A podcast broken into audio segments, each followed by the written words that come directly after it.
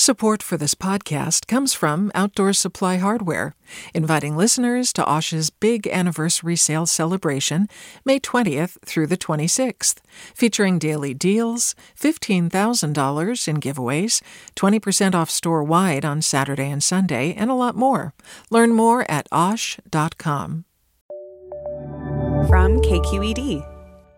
Good morning. This is the California Report. I'm Saul Gonzalez in Los Angeles. Uber will lay off 3,700 employees as demand for ride hailing services plummets during the pandemic. The layoffs are thought to represent about 15% of the San Francisco based company's total full time workforce. Meanwhile, the state of California and some cities are suing Uber and Lyft for misclassifying their drivers as contractors and denying them access to employee benefits, like unemployment insurance, which is especially needed during the pandemic.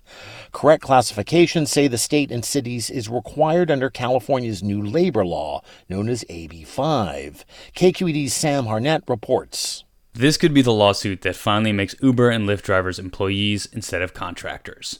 Calling it an unprecedented coalition, city attorneys from LA, San Francisco, and San Diego joined with State Attorney General Xavier Becerra to file the suit. These companies are willing to take these workers' labor as drivers, but they don't want to accept the worker protections that should go with that work as these employees should get. He added that the pandemic has exposed the consequences of the misclassification. Sometimes it takes a pandemic to shape us into realizing what that really means and who suffers the consequences of it. Becerra says the lawsuit has three goals halt misclassification, assess penalties, and seek restitution.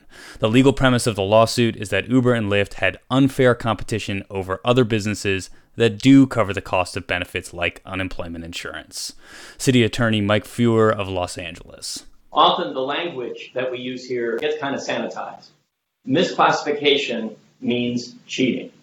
We are here to assure that no company gets an unfair advantage over another, particularly at the expense of the workers they employ and the taxpayers. Feuer says he hopes there will be a ripple effect on other gig companies like Instacart and DoorDash. For Uber and Lyft, the penalties could be up to $2,500 per driver.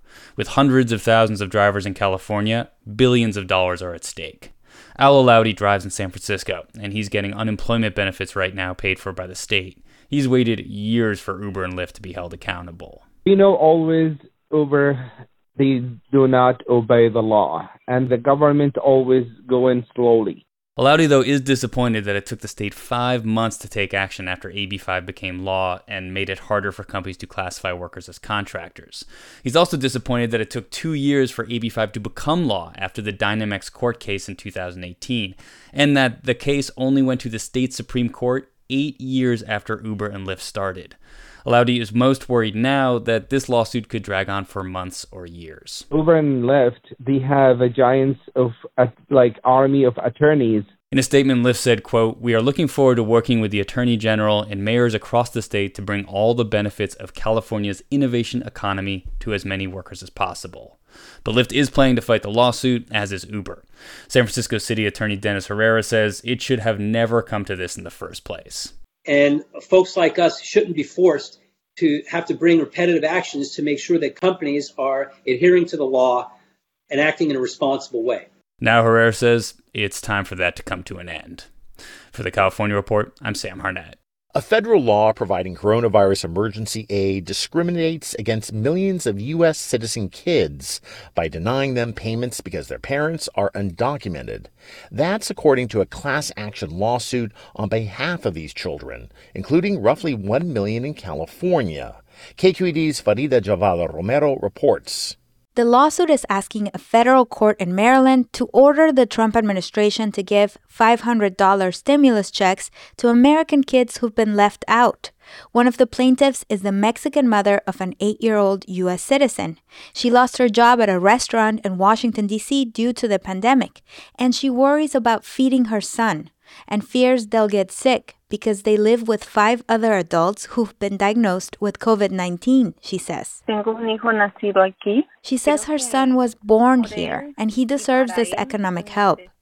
Plaintiff's attorney Mary McCord says most public benefits, like food stamps, go to U.S. citizen kids regardless of their parents' immigration status. But under the CARES Act, stimulus checks are provided only when all filers on a tax return have a Social Security number, which undocumented immigrants do not, says McCord. It frustrates efforts to jumpstart the economy, and it punishes U.S. citizen children for their parents' status. Last month, U.S. citizens married to undocumented immigrants sued over their exclusion from CARES Act benefits. The U.S. Department of Justice did not immediately return a request for comment. For the California Report, I'm Farida Jhabvala Romero. In Orange County, more beaches will be allowed a limited reopening after Governor Gavin Newsom reached agreements with local officials. But the governor isn't happy with rural counties that are defying stay at home orders. KQED's senior politics editor Scott Shafer reports. Newsom has laid out specific guidelines and limitations for reopening the economy without sacrificing public safety during the pandemic. But some rural counties, including Yuba and Sutter, are going further. For example, by opening hair salons and allowing seated dining inside restaurants. Local officials there say they're taking adequate precautions, but the governor doesn't agree. They're making a big mistake. They're putting their public at risk. They're putting our progress at risk. We've been clear about that uh, well aware of those examples. Newsom says he's open to giving those counties more leeway in reopening businesses, but he's asking them to work with state public health officials to limit the risk to employees and customers. For the California Report, I'm Scott Shafer.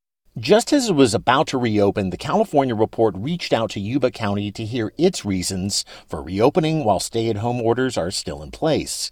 It argues with only one recorded COVID hospitalization, it's safe.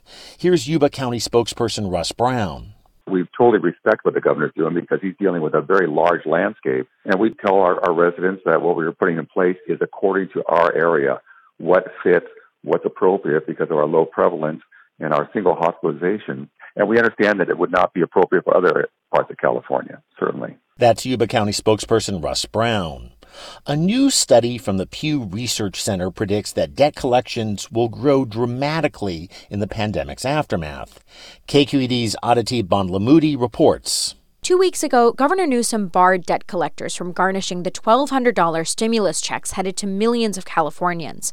But courts are going to reopen again sometime, and Erica Rickard, the Pew Studies project director, argues debt collectors are likely to sue to get other assets. The court process, which is what our report really talks about, is what enables all of these different channels for debt collectors to then uh, garnish wages or freeze someone's bank account and take their assets but now, as the economy is sinking and more people are living off credit, Rickard believes this problem will only get worse. California has deferred other collection activities, but that'll all come due once COVID 19 restrictions lift and the courts can open again. For the California Report, I'm Aditi Bandlamudi. And finally, has your driver's license lapsed during the pandemic, or do you need to register a car or truck? Well, the California Department of Motor Vehicles says it hopes to start reopening its field offices later this month as it puts into place coronavirus safeguards. The DMV says it could take about a month to open all 170 of its offices, and some services still won't be available for a while, like on the road driving tests. Sorry to all the teenagers who are trying to get their first license. And that's the California Report for Wednesday, May 6th. We're a production of KQED Public Radio. I'm Saul Gonzalez from Los Angeles. Have a great day.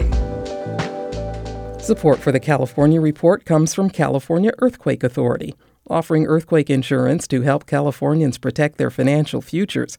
EarthquakeAuthority.com. Eric and Wendy Schmidt whose Fund for Strategic Innovation supports transformative ideas that benefit humanity while protecting the natural world, recognizing through science the interdependence of all living systems, and Personal Capital, offering remote telefinance services with financial advisors and digital financial planning tools. PersonalCapital.com. Hi, it's Terry Gross, the host of Fresh Air. We bring you in depth, long form interviews with actors, directors, musicians, authors, journalists, and more. Listen to our Peabody Award winning Fresh Air podcast from WHYY and NPR. Did you ever wonder what it's like to live alone, hidden in the woods, not speaking to a single soul for 30 years? Or wander the desert, uncover a hidden well, and dive to the bottom of the deepest water hole for 2,000 miles. The Snap Judgment podcast takes you there with amazing stories told by the people who live them, with an original soundscape that drops you directly into their shoes. Snap Judgment. Listen and subscribe wherever you get your podcasts.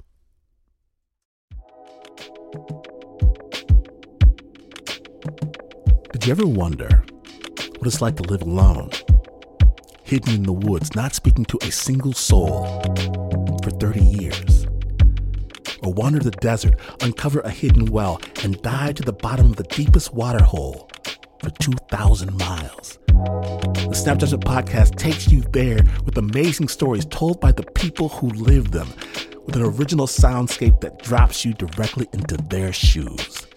Snap Judgment. Listen and subscribe wherever you get your podcasts.